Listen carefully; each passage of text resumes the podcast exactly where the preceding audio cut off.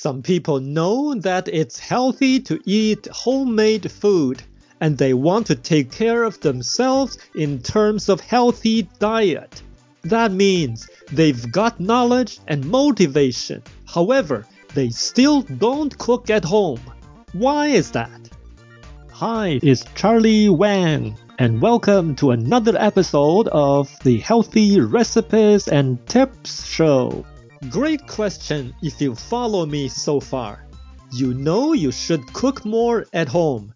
You do want to eat healthy food, but somehow you still don't cook at home or not that often.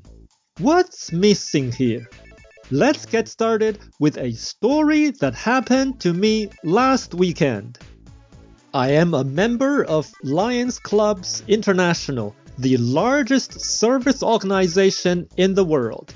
The district that covers Toronto and nearby area, which consists of over 80 local Lions clubs, has just had its district convention this past weekend.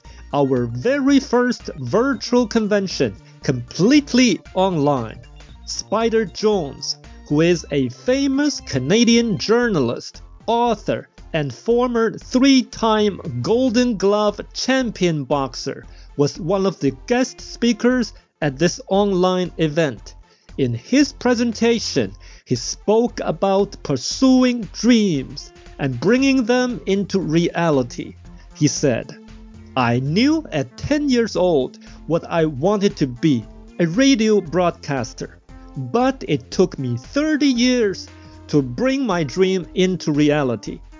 How did Spider Jones make that happen after 30 years?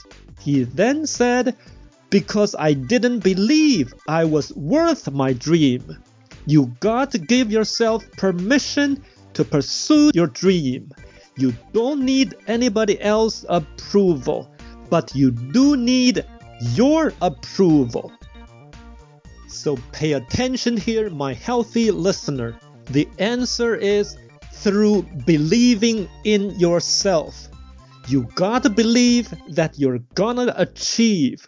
In other words, you gotta believe in yourself that you can learn to cook and you can cook healthy homemade food gradually.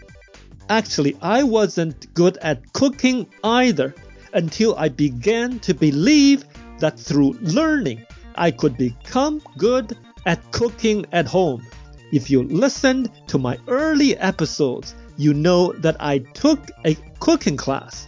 I learned from my friend, my mom, because I believed in myself. Keep this in mind what Spider Jones has told us. You got to believe that you're gonna achieve. And this applies to all your dreams in your life. Now, go believe in yourself and achieve them. Make sure you share what you have learned in this episode with your family and friends today. What content and recipes do you not like to listen? What did you cook yesterday?